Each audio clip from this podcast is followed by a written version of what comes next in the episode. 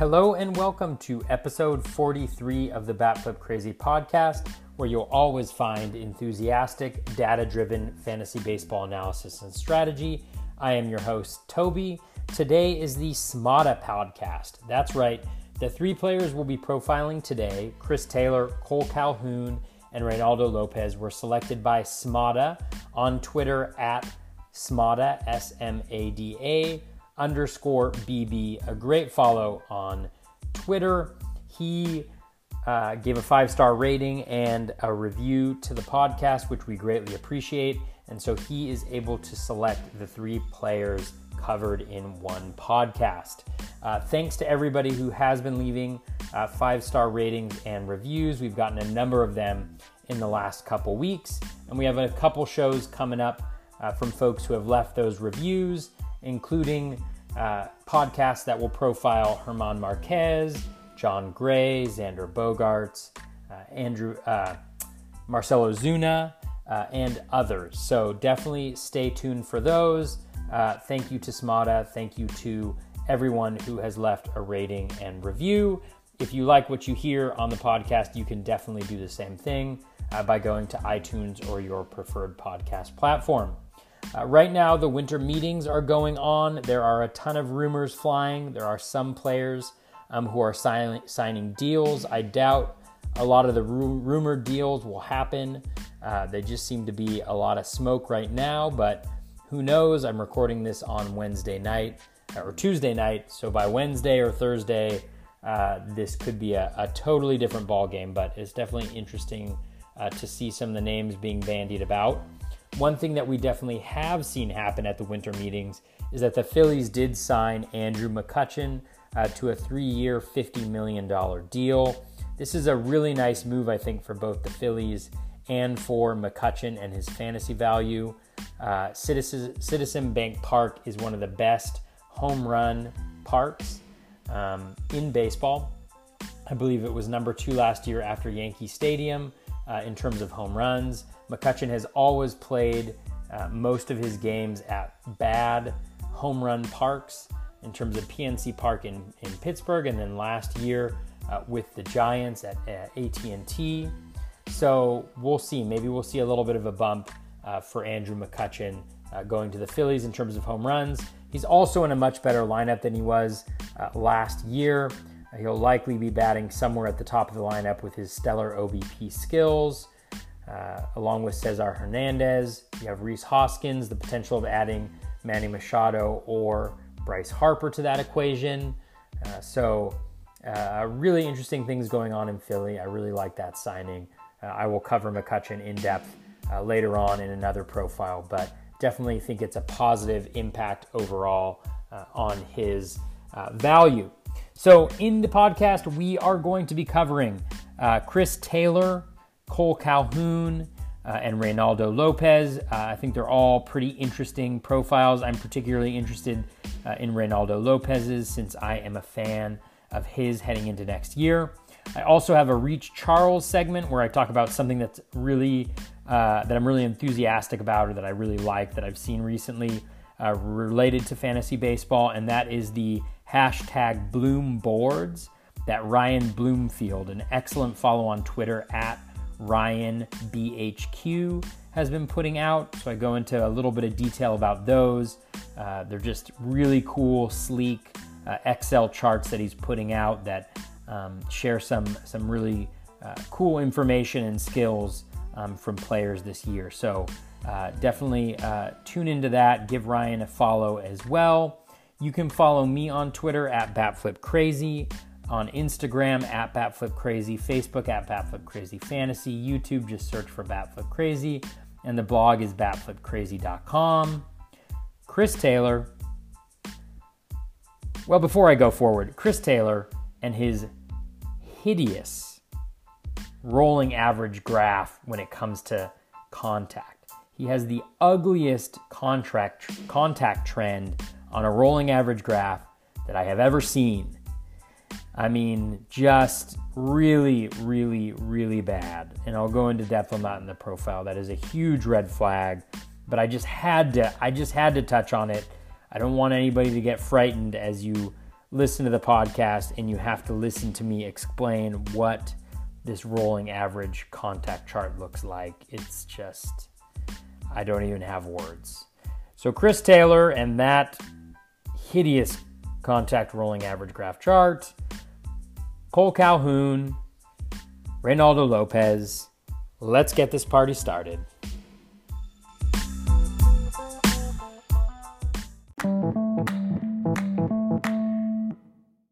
First up today, we have Los Angeles Dodgers shortstop slash outfielder Chris Taylor. As I usually mention when we have players with dual eligibility is an increasingly nice quality to have on your roster given the increase in usage of the 10-day DL stints in general, and the fact that teams are really utilizing platoons and other tactics to maximize the talent of their team. So just consider that when you think about Chris Taylor's overall value. In the 10 too early mock drafts, he's going at 176.3. In the 15 NFBC drafts so far, he's going at 212.7. So pretty big drop off there. Definitely a lot lower than he went last year. I think he was going in the 80s. So a big drop off. Let's see why. Last year, 536. That's at bats. 604 at bats. 604 plate appearances.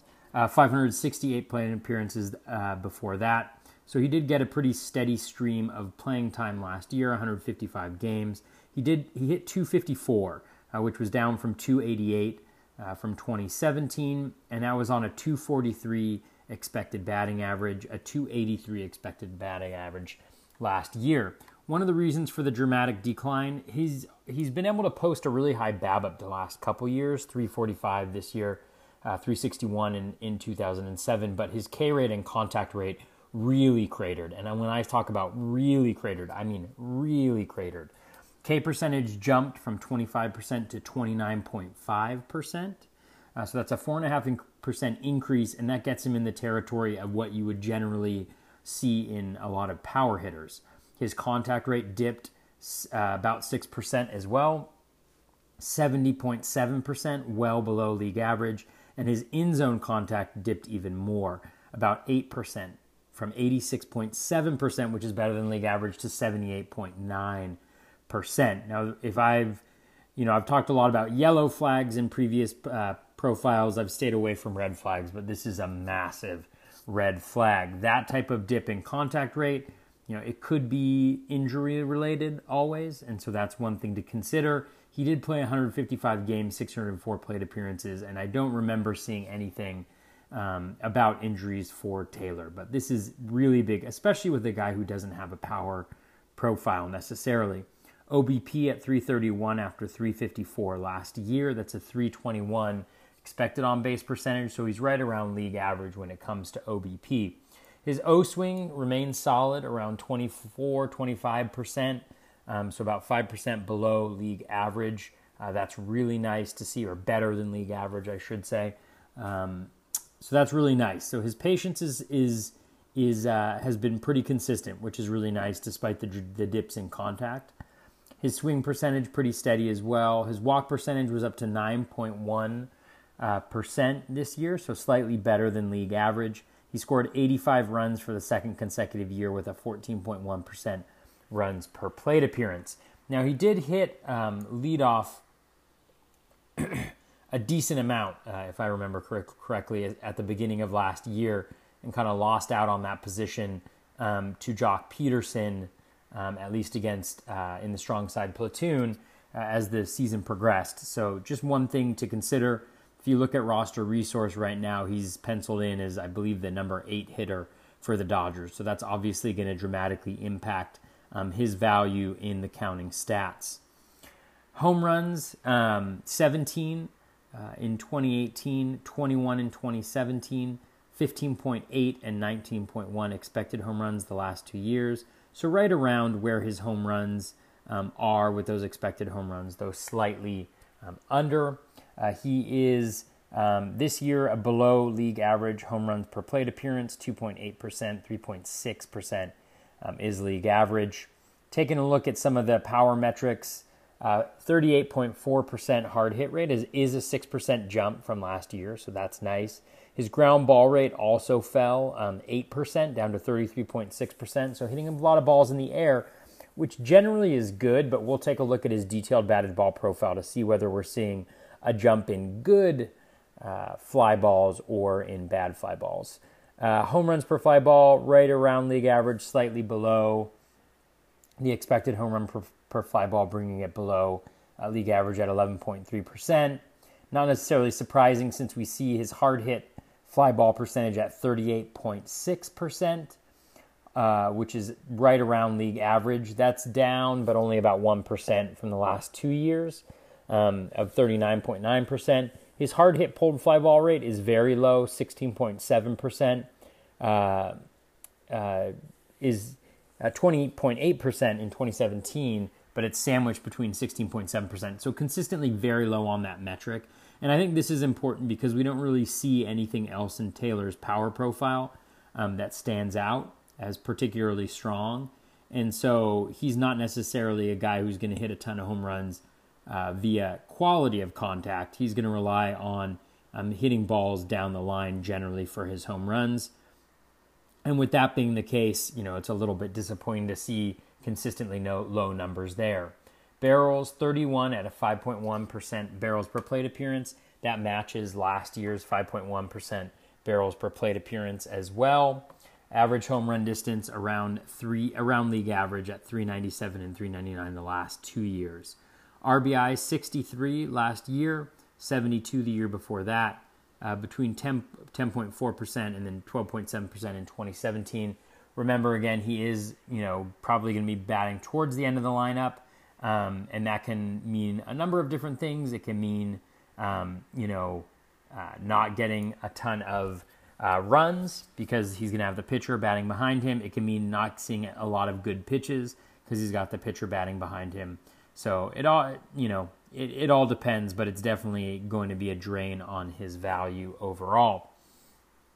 When we get into, and we see kind of the mediocrity, if you will, of his overall batting profile, 335 WOBA, his expected WOBA, though, at 319, so right around league average. 9 stolen bases in 2018 after 17 in 2017, so a significant drop-off there. He halved his stolen base per plate appearance from 3% down to 1.5%, and his stolen base success rate also dipped down to 60% last year after 81% in 2017. Again, small sample size on those stolen base success rates, but just something to note in terms of whether the Dodgers will give him the green light or not. 226 and 214 stolen base opportunities. His stolen base opportunity percentage also dipped to 6.6%. It's still above league average of 5.2%, but down from the 9.8% in 2017. So a lot of those power metrics, or a lot of the speed metrics, are kind of on the decline as well. He is 28, I believe, and so he's not a spring chicken, even though he hasn't been around for a while. But he's not necessarily old enough to really be expecting a ton of slip in some of those speed metrics. Let's take a look at the speed. It is going down slightly, 29.1 feet per second on the sprint speed 2 years ago, then 29 last year, down to 28.7, but still well above league average of 27 feet at 28.7. So he's still got the speed. He just hasn't been as successful recently. Whether or not that will continue is unclear. Let's take a look at the batted ball profile that we mentioned before. And so when we see that, a lot of the hitting the ball in the air more, a lot of that is not a good look right now for Taylor. 19.6% pop-up percentage, which is above league average of 18%, and that's up 2.5% from last year. His fly ball percentage, which again is sometimes dangerous, but those balls have about a 251 average on balls in play. That's up to 11.9%. They rarely go for home runs, these types of fly balls. It's much more the hard drives that do, but fly balls as xStats categorize them, do sometimes go for home runs. Those are up 3.6%. So when you think about it, all in all, you're talking about a quick math, 6% increase in fly balls and pop-ups that aren't necessarily the highest quality of batted balls. His hard drive percentage is better than league average, 13.8% in 2018, up from 13.1% last year. So consistently with a really nice hard drive rate there, especially for a guy without a ton of power. But you know, the 6% increase in other fly balls and pop-ups is a major concern. And we'll see why when we look at the expected BABIP, which is 27 points lower than it was last year. Line drives up slightly, about 1.5%. Ground balls down about 2.5%, and then dribblers down as well. So it's nice to see the dribblers going down by a significant amount, over 5%. But again, those seem to be going towards poorly hit fly balls and pop-ups, which the pop-ups at least are worse than the dribbler percentage. And as I mentioned before, that expected BABIP dropped from 358 in 2017 down to 331 this year. So you can see the impact of those, particularly that increased pop-up.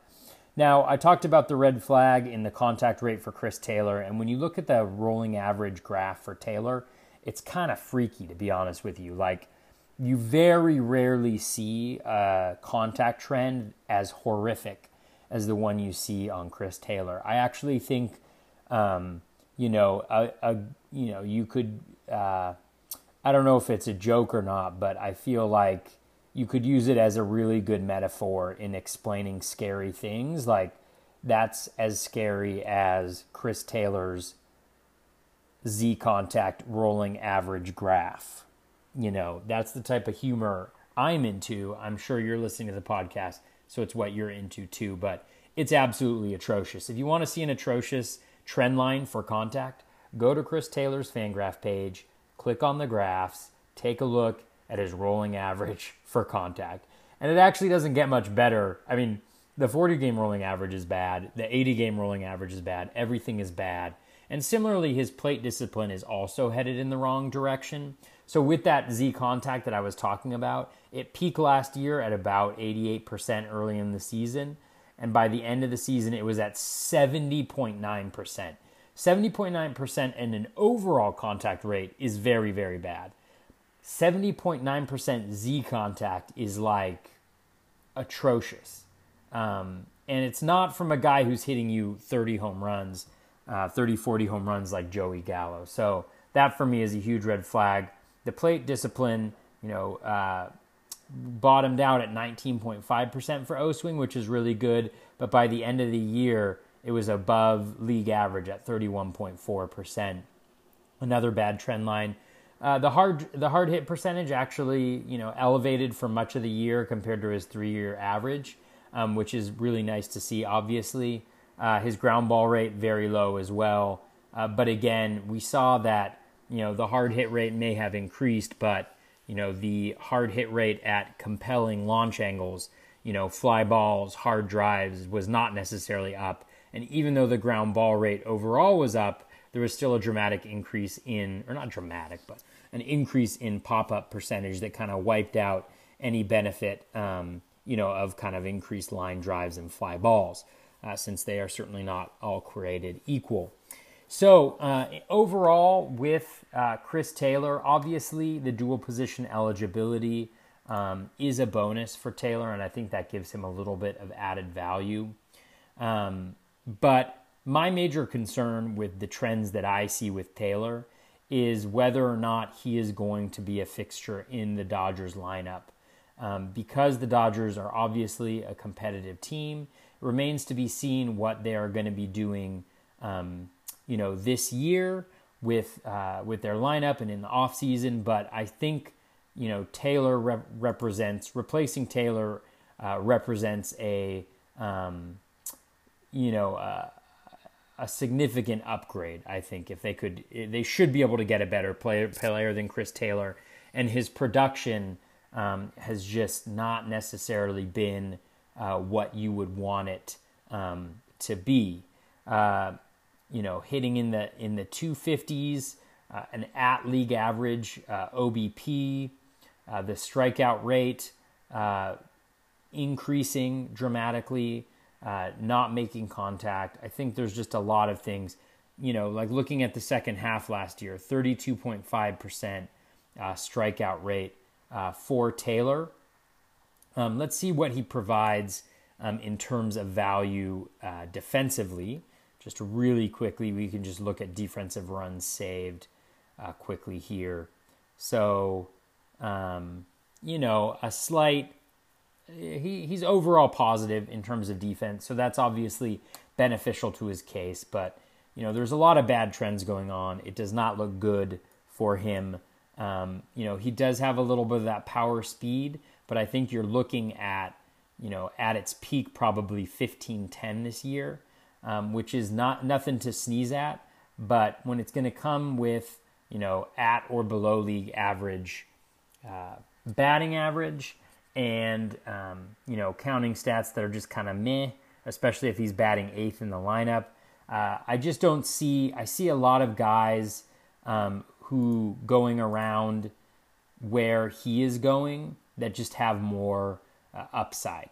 The shortstops going around him, Willy Adames at 197.8, definitely a player I like a lot more. Marcus Semien at 198, I like him a lot more. Lourdes Gurriel is interesting. He doesn't necessarily have the speed, but Andrelton Simmons going at 226. He's definitely a guy that I would like more than Chris Taylor. Marwin Gonzalez, depending where he ends up, 228, like him a lot more than where he was going last year when he was going in, I think, sub 100 ADP. Ketel Marte, 240, guy I would like more too. So even guys who may not play full seasons, but, Fernando Tatis Jr., I'd rather take a stab at him at around 300. Kike Martinez, 322 ADP. There's just so many guys that I would rather take than I would Taylor. I could see taking him in like a draft and hold because of the dual position eligibility. But again, I expect him to lose at bats this season because I just don't think he's good enough to be on a contender like the Dodgers with the trends that I see. So that is a look at Chris Taylor, shortstop outfielder for the Los Angeles Dodgers. Next up, we have Cole Calhoun, outfielder for the Los Angeles Angels. Calhoun was not actually drafted in the two early mock drafts, but he is going on average at 377.5 in the 15 NFBC drafts that have taken place, with a minimum pick of 294 and a max pick of 425. So not entirely free, but pretty close to it for Calhoun. Last year, he had 552 plate appearances. That was actually his lowest figure in the last 3 years, 654 and 672, the two previous years. 208 batting average, but that did come on a 243 expected average. And so that's really important to note, is that Calhoun dramatically underperformed his expected average last year. In 2017, he had a 244 batting average, a 260 expected average, 271 batting average in 2016 with a 290. So he has always underperformed his expected average, so that's something to note. But this year, it was 16 points worse than in any of the previous three seasons or two seasons. So that's just something that I think is important to note with Calhoun, is I don't think we necessarily saw who he was as a player last year. The batting average certainly isn't going to be good based on what we're seeing both in the expected average and in the last 2 years of batting average. And so that's something to consider for him. But I don't think it should have been as bad as it was. 241 BABIP, that is 43 points below his lowest BABIP in the two previous years of 284 and 309. His K percentage has increased dramatically over the last 2 years, from 17.6% in 2016 to 20.5% last year, and then all the way up to 24.1% this year. Now, that's only slightly worse than league average, but it's certainly a dramatic increase for him. His overall contact rate is dropped 3% from last year, but it's interesting to note that there wasn't a dip in his contact percentage when it dropped 3 points in the previous year. It's been pretty consistent up until last year. It dropped about 3.5 points in his in-zone contact from 86.2%, which is slightly above league average, to 82.8%, which is about 3% below league average. So the contact dip is definitely, a concern, especially with the increase in, it helps explain some of the strikeout rate, but it's just an overall negative trend that is not necessarily great to see. In terms of OBP, he went for a guy who had been above league average in OBP for the last 2 years, 333 and 348 to 283 last year, though that expected OBP was 315. His O swing percentage was its lowest in the last 3 years, 29.5, so slightly below league average after around 31% the two previous years. His swing rate was also pretty consistent, above league average by about 2.5%.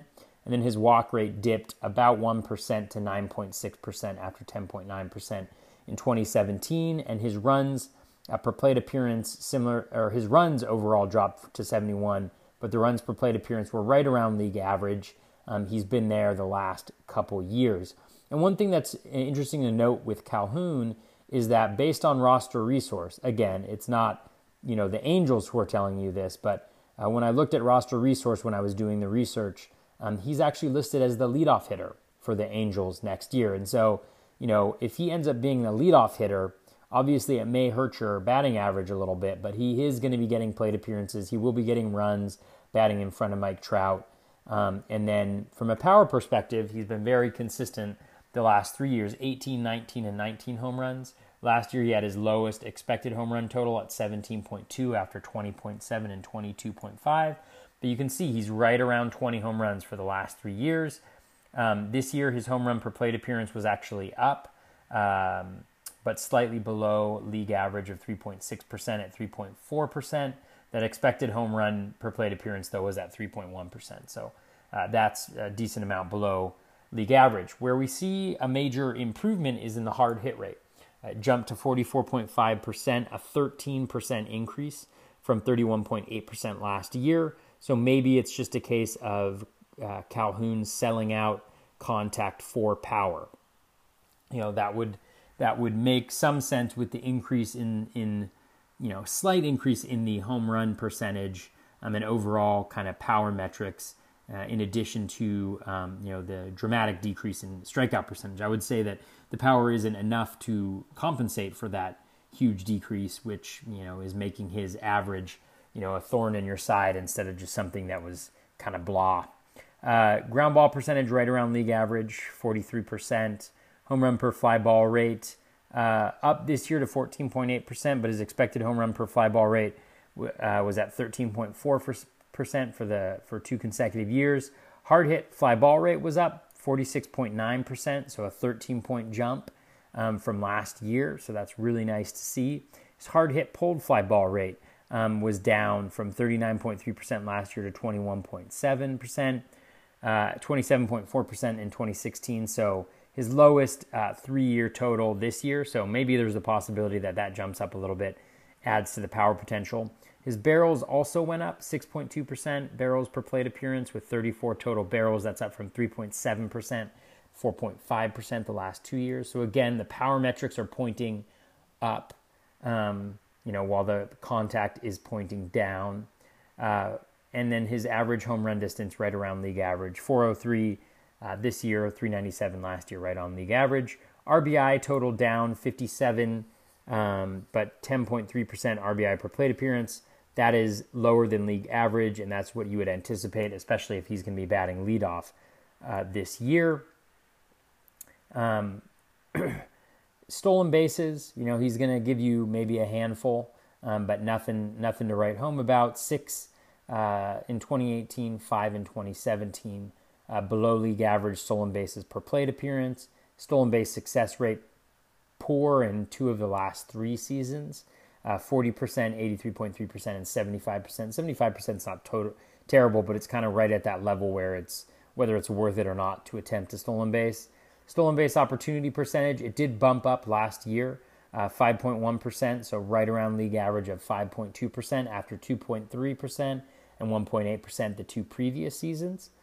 So again, you know, that is trending in the right direction, which is nice. His sprint speed, 26, 26.4, and 26.1 in his most recent season. So below league average sprint speed, which, you know, is a little bit surprising for Calhoun. I'm not sure why, but I had in my mind that maybe he was a little bit more of a quicker dude. So the stolen base, you know, nothing again to write home about five stolen bases. When we look at the overarching profile, you know, you're talking about somebody who's probably going to hurt you a little bit in average, if not more than a little bit in average. The runs are solid, especially if he bats first in that Angels lineup. The home runs are solid. The RBI, not so great. And then the stolen base, again, kind of meh, kind of league average. So nothing like, you know, really exciting in the profile overall. But again, he's going at, you know, almost pick 400. Let's take a look at the detailed batted ball profile. Pop-ups were down for the second consecutive year at 16.7%, 18.4%, and 19.3% the two previous years.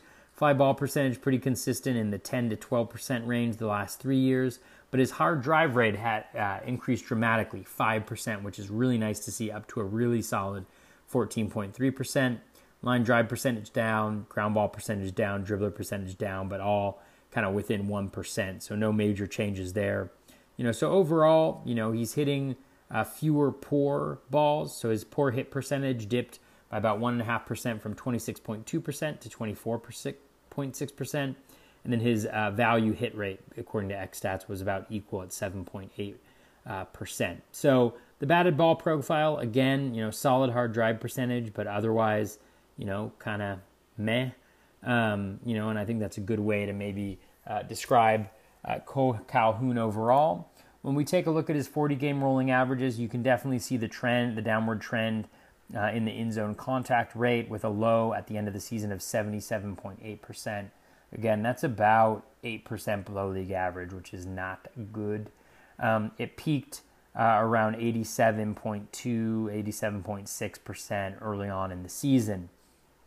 A lot of dramatic peaks and valleys in his hard hit rate, mostly a peak though, after, you know, kind of a right around his three-year average for hard hit rate for most of the season. He really took off in the second half with a peak at 57.9% for a 40-game rolling average, which is really nice. Even though he was starting to come down, he was still above 50% over his last 40 games in terms of hard hit rate, which is really nice. And then we also see his ground ball rate peaking at a really high 61%. You know, about the time that he got demoted to the minors last year. And then, you know, just precipitous downfall down to a low of 29.1% for ground ball rate, and then heading again back up to about league average by the end of the season. And then some good trends in the O swing overall. So, you know, nothing too crazy. The Z contact trend, this contact trend overall going down, is a little bit concerning, while the hard hit rate and ground ball rate are, you know, at least towards the second half of last year, are, you know, give some reasons for optimism in addition to the improved plate discipline. I think, you know, right around where he's going, I think Calhoun's kind of a solid investment there. You know, a guy who, you know, you don't necessarily want to have in your starting lineup, but you can plug in there, especially if he's batting leadoff. With the Angels, so much of fantasy value is about opportunity, and batting in front of Mike Trout is certainly a very good opportunity to score a number of runs. When we take a look at some of the outfielders going around him, you can see the kind of value proposition that you're going to be asking yourself around that point in time. You know, the five in front of him are Adam Frazier, Jonas Cespedes, Ben Zobrist, Delino DeShields, and Jake Cave. You know, for me, again, I haven't done super deep dives into these guys. I like Adam Frazier a lot, actually. If it looks like heading into spring training he's going to get a lot of at bats, I just think he has a really nice profile. Did a lot of good things in the second half last year. You know, Cespedes is a guy who's going to miss time for injury, but you know, if you're able to kind of throw him on your bench for a little while, he could obviously contribute.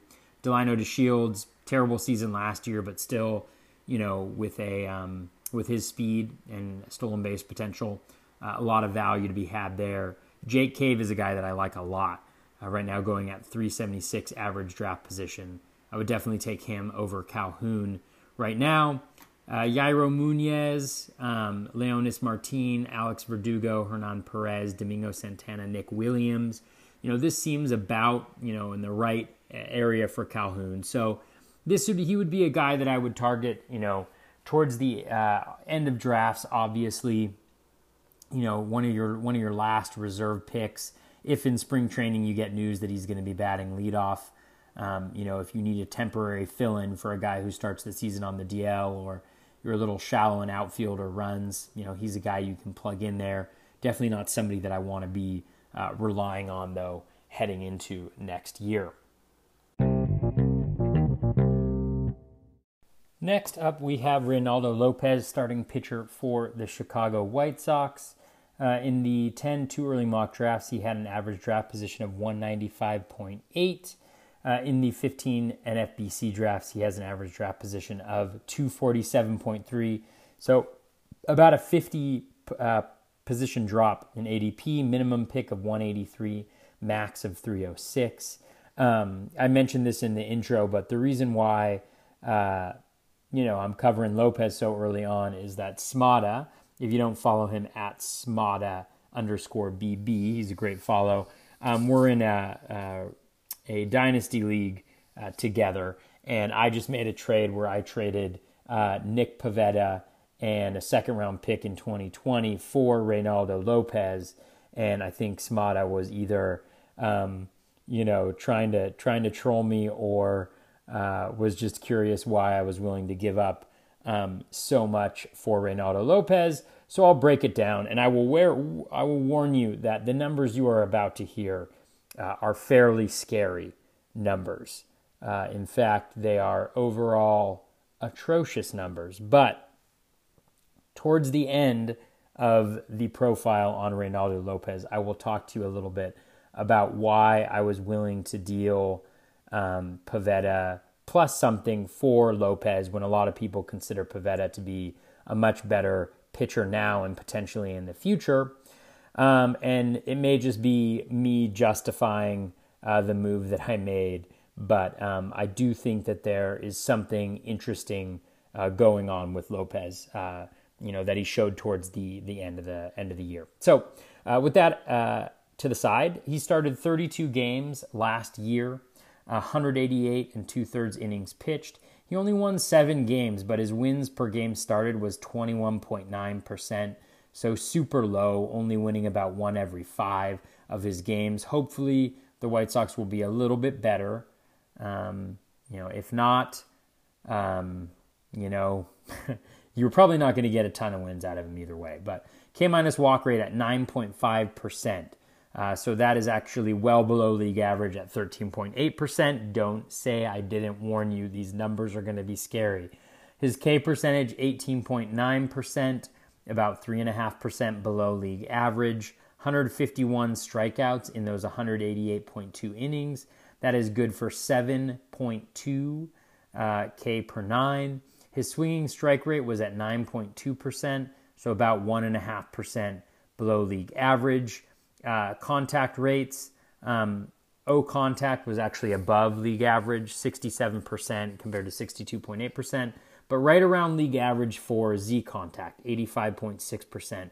And I think that's kind of a little bit of a reason why I'm intrigued by Lopez and I was willing to give up what I did to get him, is that, you know, right around league average Z contact, when we get to the rolling average graphs, you'll see that kind of improved as the season progressed. Overall contact rate slightly above league average. Walk percentage 9.4%, so above league average by about 1%, 3.58 walks per 9. His first pitch strike rate right around league average, 59.8%, so actually about 1% below. 26.2% O swing, so that is not good at all. He's not getting folks to chase out pitches outside the zone. Again, don't say I didn't warn you. This profile is gruesome. There is a light at the end of the tunnel. Don't get too depressed right now. 44.8% zone percentage, so slightly above league average there. So he does throw the ball in the zone. His whip was 1.27, so not terrible, but he did rely on a 260 BABIP on a 293 expected BABIP. So he got lucky. So not only was he bad, but he also got lucky. So he's even worse. What was I thinking? Soft hit rate, though, above league average, 20.8% compared to 18.1%. So that's nice. Hard hit percentage, below league average, 33.8% to 35.3%. His ground ball rate, 33%. So very low, 10% below league average. And that's actually something that, depending on who the pitcher is, I don't mind that because it means the BABIP is going to be lower as long as the ball is staying in the yard. Now, you know, he wasn't necessarily good at keeping the ball in the yard, as we're about to see, but, you know, that's something. WOBA 310, expected WOBA 341, so that's atrocious. That's about 26 points above league average or worse than league average. ERA was 391. So the 391 ERA and the 127 whip are definitely usable, at least in 15-team leagues. FIP 463, XFIP 522, Sierra 492, left on base percentage 75.4. So all of the ERA estimators pointing towards a considerable amount of luck that Lopez had. His left on base percentage also, you know, better than league average. So just something to consider. Home runs, he gave up 25 home runs, 28 expected home runs, but the home run per fly ball is pretty low, 9.5%. So below league average, which is nice. Even the expected home run per fly ball rate below league average at 10.6%. So he's giving up a lot of fly balls, but not necessarily, you know, a ton of home runs. But because he is giving up so many fly balls, 1.19 home runs per nine, so slightly better than league average. The expected home run per nine at 1.34, well above league average of 1.16. Barrels, 5.1%, so worse than league average. So giving up decent contact, average home run distance right around league average. So overall, you have the profile of somebody who does not seem like they are very good. And, you know, there's reason to believe that maybe he isn't that good. But let's dive a little deeper, as we like to do. So let's take a look at his batted ball profile, detailed batted ball profile according to xStats. Now, when we look at this, interesting, the pop-up percentage, and again, pop-up percentage and dribbler percentage, so the two ends of the spectrum have the highest year-to-year correlation in the six batted ball categories that that xStats has. And this year, the pop-up percentage for Lopez was 23.3%. Now, I only included 1 year of stats because he didn't have any previous seasons with at least 50 innings pitched. But if we look at those, you know, last season, for instance, he had a 30.9% pop-up percentage, 18% is league average. So in both of those years, he's been well above league average in generating, essentially, batted strikeouts, automatic outs, these pop-ups. So 23.3%, well above league average there. Even his fly ball rate, which again, you know, these can go for home runs, they can go for extra base hits, but they're not your really elite contact, 14.9%, so about 4.5% above league average. So, you know, he's giving up a lot of those, which can be bad in some instances, but also isn't terrible because you know, it's a 251 batting average against on those fly balls. Hard drive percentage, 11.4%. You know, so better than league average by about 0.6%, but not super terrible. Line drive rate, slightly above league average. Ground ball rate, below league average. Dribbler percentage, well below league average by about 9% at 15.3%. So it doesn't give a ton of those, you know, those dribblers, but is generating a lot of those automatic outs. When we look at his poor hit percentage, it's at 26.5% this year. overall. That's 1% above league average of 25.5%, so generating more poor contact than league average. And his value hit percentage at 8.9% is right at league average of 9%. So now let's get into the good stuff. I want to get into the good stuff now. The reason why I traded for Reynaldo Lopez. Now, first, let's take a look at his pitch mix.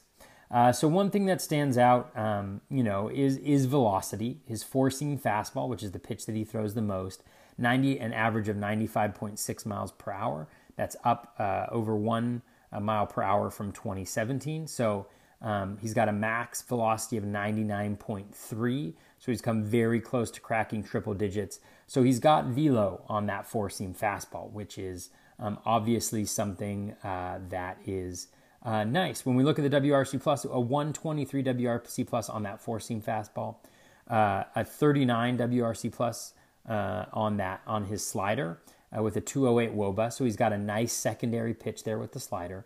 The changeup has a 112 WRC plus with a 318 WOBA. So slightly worse than league average, but improving. And I'll get to that in a second.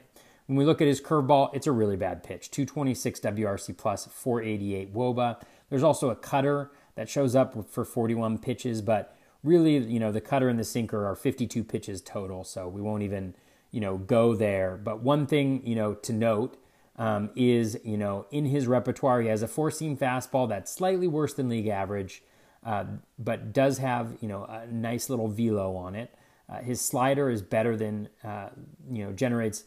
better, at least from a pitcher's perspective, than league average in terms of how batters do against that pitch. And the 208 WOBA is really nice. And the changeup is slightly worse than league average, but is an offering. Now let's take a look at the p-values associated with those pitches. So the four-seam fastball, it's about neutral, 6.8 swinging strike rate, 0.6 p-value. Overall, positive p-value overall, but 0.0 per 100. So again, like a neutral pitch. The slider though, 1.1 positive pitch value per 100, 5.7 overall, 17.3% swinging strike rate, 37.1% O swing. So not, a knockout pitch necessarily, but, a pretty strong offering that's doing well in both outcomes and the skills behind it. The changeup is negative 0.1, not positive pitch value, negative pitch value per 100, negative 0.4 overall. We know the curveball is bad. The changeup generates an 11.7% swinging strike rate and a 30.7% O swing. So again, mediocre, generally speaking, when it comes to, the repertoire. So you're like, oh my God, Toby, this guy's got mediocre repertoire. And he's got terrible outcomes that could have been worse. Why on earth would you ever trade for him? Now let's take a look at his 10-game rolling average. 10-game rolling average, his Z contact at the end of the year, 83.9%, so better than league average, and trending downward, and then never really too far above that. Let's take a look at his swinging strike rate. 10.7%, so up at league average over the last 10 games. And remember, his overall season rate was at 9.5%, so improvement in both, in terms of swings and misses. Let's take a look at that O swing. 33.1% over his last 10 games. That is better than league average. We'll remember his overall O swing was around 26.2% for the overall season. His zone percentage, it's down to 40.9% as well, but the O swing is up, so that's a nice, that helps compensate for that a little bit. And then the first pitch strike rate, it's 57.9%, so not necessarily tremendous. Now, but let's take a closer look. Let's see what his pitches did over that last little stretch of the season where, to be honest with you, he was elite. Because if you look at his X stats over his last 30 games, Reynaldo Lopez had an expected weighted on base average of 246. So that is elite. generating really, really poor contact. A 1.09 ERA, a 2.78 FIP, there's some other fielded independent pitching, SC FIP, KW FIP, walk FIP, but I'll just stick to those because we haven't covered those in the past, and I'm not as familiar with those. But you know, kind of general improvement over there. And then when we look at other things, let's take a look. The XFIP is down as well towards the end of the season, 422 in his last 10. If you look at his last 7 starts, though, when he was really, really elite, it gets down into the 3s before jumping back up to 4. Again, XFIP, that normalizes home run per fly ball rate to league average. His FIP, on the other hand, was 261 over those last 27 games. When we look at his K minus rock rate, his K rate over those last 7 games was up at 27%, so well above league average. His walk rate was down at 7.9%. So there you have a 19% K minus walk rate over those last 7 games. Now we look at his individual pitches in September and August. In September, we see a general increase in the swinging strike rate on his 4-seam fastball. So 7.56% in August, up to 10.59% in September. So a double-digit swinging strike rate on a 4-seam fastball would be awesome because that just really, really helps out in terms of keeping that swinging strike rate high. Now, we remember that the changeup had an 11.7% swinging strike rate overall in the course of the season. Well, in August, it was 16.3%, and it was about 15% in September. So the swinging strike rate on the changeup increased. The slider also, around 17% in August and around 15% in September. So 2 pitches with mid-teen swinging strike rates in addition to a 4-seam fastball that's getting double-digit swinging strike rates.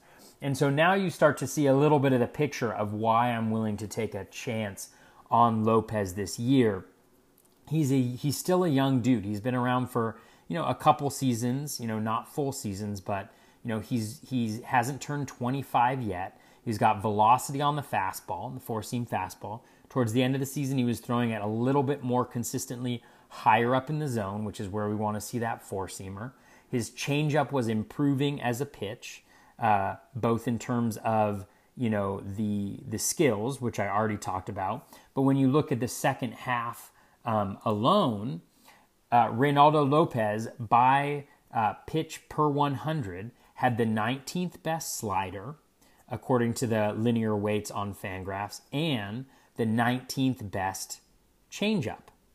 And so you start to see the possibility of a guy who's got velocity on his 4-seam fastball, who maybe is learning to throw it a little bit more, and has started to develop 2 positive, not by any stretch of imagine elite or knockout pitches, but 2 solid secondary offerings, one that he can throw to lefties and one that he could throw to righties. And so for me, I liked what I saw, and what I liked was that and again, like, one thing that's important to note, to kind of put as a I guess a parentheses overall over Reynaldo Lopez here, and that stellar 7-game stretch. Number one, I like the fact that in those 7 games he also dominated the Yankees and the Indians, which are 2 really solid lineups. So I liked that. But one thing that's important to note is that limiting the quality of contact is not necessarily a skill that everybody possesses. And in the research, at least that I'm familiar with, the predictive nature of it versus descriptive, it's not as predictive year to year.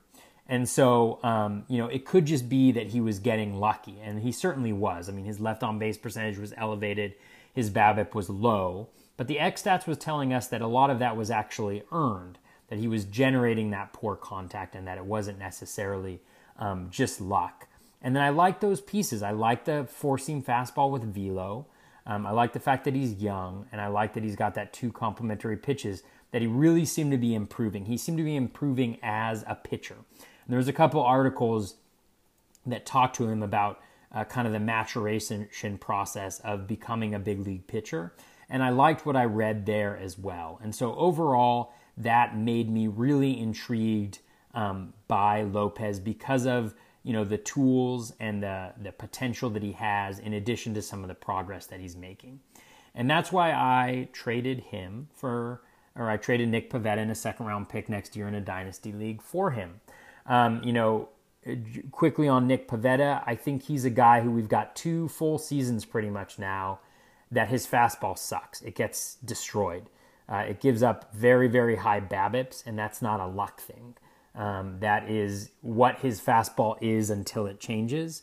And until that changes, and until you know, he's able to start throwing more innings, I just don't trust him necessarily as a pitcher. He's clearly got skills. He could take that next step, but the fact that his fastball is such a poor pitch leaves me really questioning that. So that overall is why I am high on Reynaldo Lopez heading into this year. I think he's worth the risk, especially going so late in drafts where he's going right now. If we take a look at the pitchers going around him, you have Zach Godley, starters Alex Wood, Julius Chassin, Trevor Williams, Carlos Rodon, Kenta Maeda, Julio Urias, Derek Rodriguez, Joe Musgrove. So I like Joe Musgrove a lot, actually. I like Kenta Maeda, but I like Lopez better than Rodon. I'm going to like him better than Zach Godley. I'm going to like him better than Julius Chassin and Trevor Williams, probably. Again, I have to dig deep, but you know, I think Lopez has some really, really nice upside. So anyways, this is about a 21-minute profile of me justifying making a trade that a lot of people were probably like, huh? So, you know, and that's one thing that's fun about dynasty leagues is identify the guys you like and go after them, because if they hit it big, great. If they don't, well, at least you put some backing behind your instinct and your analysis. So that's Reynaldo Lopez. He's a guy that I like as a pitcher going you know, around 250 ADP in 2019 drafts. In today's Reach Charles segment, where I talk about something that has gotten me enthusiastic about baseball and the upcoming fantasy season, I wanted to touch on hashtag #BloomBoards. That's BLOOM BOARDS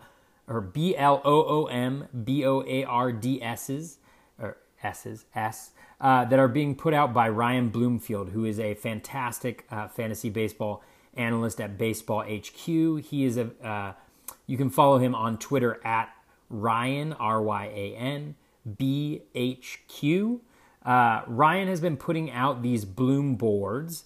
He's created a hashtag for him, and they're essentially really nice, sleek Excel charts or sheets that focus on some key aspects or some interesting numbers. So for instance, he's put out some that take a look at pitchers that had the largest jumps in swinging strike rate from year to year. He put together boards that had the largest O-swing jumps for starting pitchers year to year. He took a look at some of the players who had the highest fly ball percentage gains along with their average exit velocity. He's just putting together some really interesting boards that, you know, not only are really informative in and of themselves, but have started to generate, or at least, you know, in my perspective, generate a lot of really great conversation about what data is important or we should be looking at and how we should be applying it. There was a really interesting discussion that went on. He put up a board that was barrels per batted ball event, and it compared to home run per fly ball rate. So who has the highest home run per fly ball rate along with a pretty low barrels per batted ball event? So these would theoretically be guys who, you know, you might expect them to have a reduction in home runs or home run per fly ball rate because, you know, they weren't making quality contact that often. And it started a really great, what I thought was really intriguing conversation between myself, Ryan, Doug Dennis, Alex Chamberlain, and a couple other folks, essentially thinking about, okay, what are some of the other filters that we could apply to thinking about home run per fly ball rate and home runs overall to do the analysis. Now, folks who listen to the podcast know that, you know, some of the things that I look at are, you know, hard hit fly ball rate, hard hit pulled fly ball rate, barrels per plate appearance, average home run distance, expected home runs per fly ball, expected home runs per fly ball, you know, home runs per nine, expected home runs per nine, to try to get as comprehensive of a look as possible in terms of what, you know, how somebody's hitting home runs and why they're hitting home runs. And it was just really interesting because, you know, I use hard hit pulled fly ball rate a lot. And so I mentioned that, and Alex did some really quick and great research that kind of looked at the R squared or the year to year correlation for hard hit pulled fly balls. And, you know, what it showed is that there wasn't, you know, really a strong year-to-year correlation between hard-hit pulled fly ball percentage, particularly hard-hit pulled fly ball percentage and home runs per fly ball. So that's really important to note because you have a guy like Jose Ramirez who, you know, pulled about 50% of his hard-hit fly balls this year, and that's why he had so many home runs. You know, he's normally around league average at 35%, and so maybe that means, you know, that's not necessarily something that we can count on sticking next year, that 50%. And so maybe he'll regress closer to, you know, league average where he's been in the two previous years. So maybe that signifies that we're going to see a little bit of a dip in Jose Ramirez's home runs, which would not surprise me at all. But it was just really cool because, you know, the conversation started and we're kind of sharing, okay, this is my approach. And then we got some actual research that Alex, you know, kind of inserted into the conversation about, like, okay, this is actually what you can rely on year to year to be predictive. And so that was really cool. That conversation was cool. The Bloom Boards is definitely a hashtag that I would suggest you check out. Follow Ryan on Twitter. He's putting these out, not daily, but he's putting them out, and they're just really interesting. They're really good kind of cheat sheets, if you will, you know, to look at. So, like, biggest drops in swinging strike rate, Corey Kluber, Clayton Kershaw, Dallas Keuchel, John Lester, Dan Straley, Tyler Chatwood, Zach Godley, guys that struggled last year, right? And then similarly, you know, if you took a look at, you know, the swinging strike gainers, Garrett Cole, Patrick Corbin, Blake Snell, Trevor Bauer, Justin Verlander, a lot of the elite pitchers from last year. And so getting this type of data that normally, you know, you're looking player by player or you're looking at league leaders or however you're doing it, getting it in these really clean, really sleek Excel charts is super helpful. So I'm super jazzed about these Bloom Boards that Ryan is putting out there. You know, it's really cool to get these just really helpful cheat sheets, like I mentioned, that highlight really, really interesting information in and of themselves that can start really cool conversations about fantasy baseball. So hat tip to Ryan. Keep up the great work. Definitely check him out. Check out those Bloom Boards and hope you enjoy them too.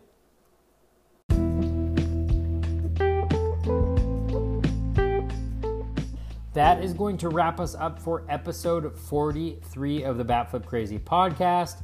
We covered Chris Taylor and his hideous contact rate rolling average graph. We covered Cole Calhoun, his increasing power, but coming at the expense of his contact rate and his batting average. And we covered Reynaldo Lopez. Very ugly profile, if I'm being honest, for the season, but some really bright silver linings in those clouds towards the end of the season that have me really excited for the possibilities, not only in just 2019, but also beyond that for a young pitcher who has, you know, the tools, and I think is starting to learn a little bit more about what it takes to be a pitcher. If you like what you're hearing on the podcast, please do give us a 5-star rating and a review. Then you'll get to choose some folks to be covered on the podcast. Really do appreciate all of you listening. It's been really awesome to see, you know, the growth of the podcast and the fact that people are getting enjoyment out of this content. I love doing the podcast. I love covering the players. I love going in depth, you know, even if it means a 21-minute profile on Reynaldo Lopez. And if you're listening to this, hopefully you do too. So thank you so much. I really do appreciate it. I love, you know, hearing from folks via Twitter, engaging, if you disagree, if you agree. It's just really awesome to have this type of a community around something that I'm passionate about and you're passionate about. So that's just really cool to have that, I think. So best of luck with all of your continued baseball research as we approach the season. It is getting closer and closer as the year turns and fantasy football ends. Take care of yourselves and definitely be kind to one another.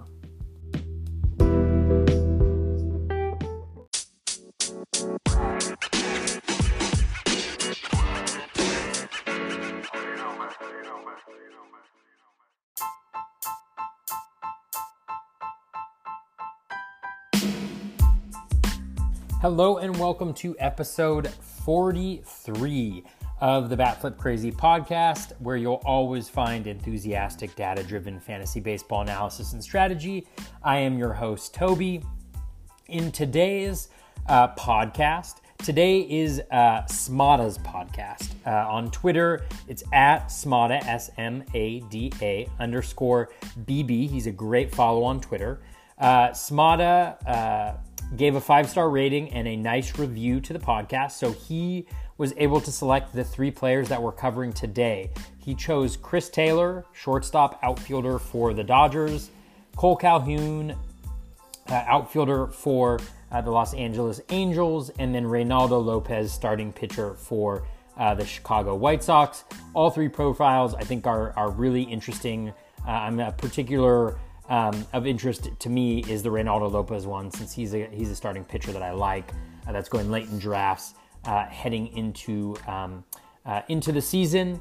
So thank you, Smada, for the rating and the review. I hope these profiles, I hope I've done justice to the three players and that it's helpful to you and to other folks. Thanks to a ton of people who have been giving a 5-star rating to the podcast and also leaving a review. We have a couple podcasts upcoming where we're going to be covering some exciting players, German Marquez, John Gray, Marcelo Zuna, Xander Bogarts, among others. So thank you to folks who have put in ratings and review there. I really appreciate it. If you have done a 5-star rating or a review, there's no way to tell who you are, please do tweet at me. Let me know that you have done that so that I can make sure that you get a chance to select those players. If you do just generally like the podcast, and I hope you do, please do go to iTunes or your preferred podcast platform, give it a 5-star rating, write a nice review. If you leave a 5-star rating, you get to choose one player to be covered in an upcoming podcast. If you leave a 5-star rating and write a review, you get to choose 3. Hopefully this is going to be sustainable, but if it isn't, that means that a lot of people are digging the podcast, and that's the most important thing. You can follow me on Twitter at BatFlipCrazy, Instagram at BatFlipCrazy, Facebook at BatFlipCrazyFantasy, YouTube, just search for BatFlipCrazy. The blog is batflipcrazy.com. We are going to cover Chris Taylor, Cole Calhoun, Reynaldo Lopez, some interesting profiles, some good trends in some of them, some not so good trends in some of them. In fact, Chris Taylor's contact trends is one of the ugliest things I have ever seen in my entire life. That's right. That's how bad of a rolling average graph Chris Taylor has for his contact rate. It is disgusting. So listen to the podcast. I'll cover in detail how horrendous it is, in addition to some of the things that I like about Reynaldo Lopez, some of the kind of ups and downs in the profile of Cole Calhoun. And then I also give a shout out to Ryan Bloomfield of Baseball HQ on Twitter, who is putting out some really good content, these Bloom boards that he's been putting out highlighting some key statistics for players. So definitely listen. Let's do this. Chris Taylor, Cole Calhoun, Reynaldo Lopez. Let's get this party started.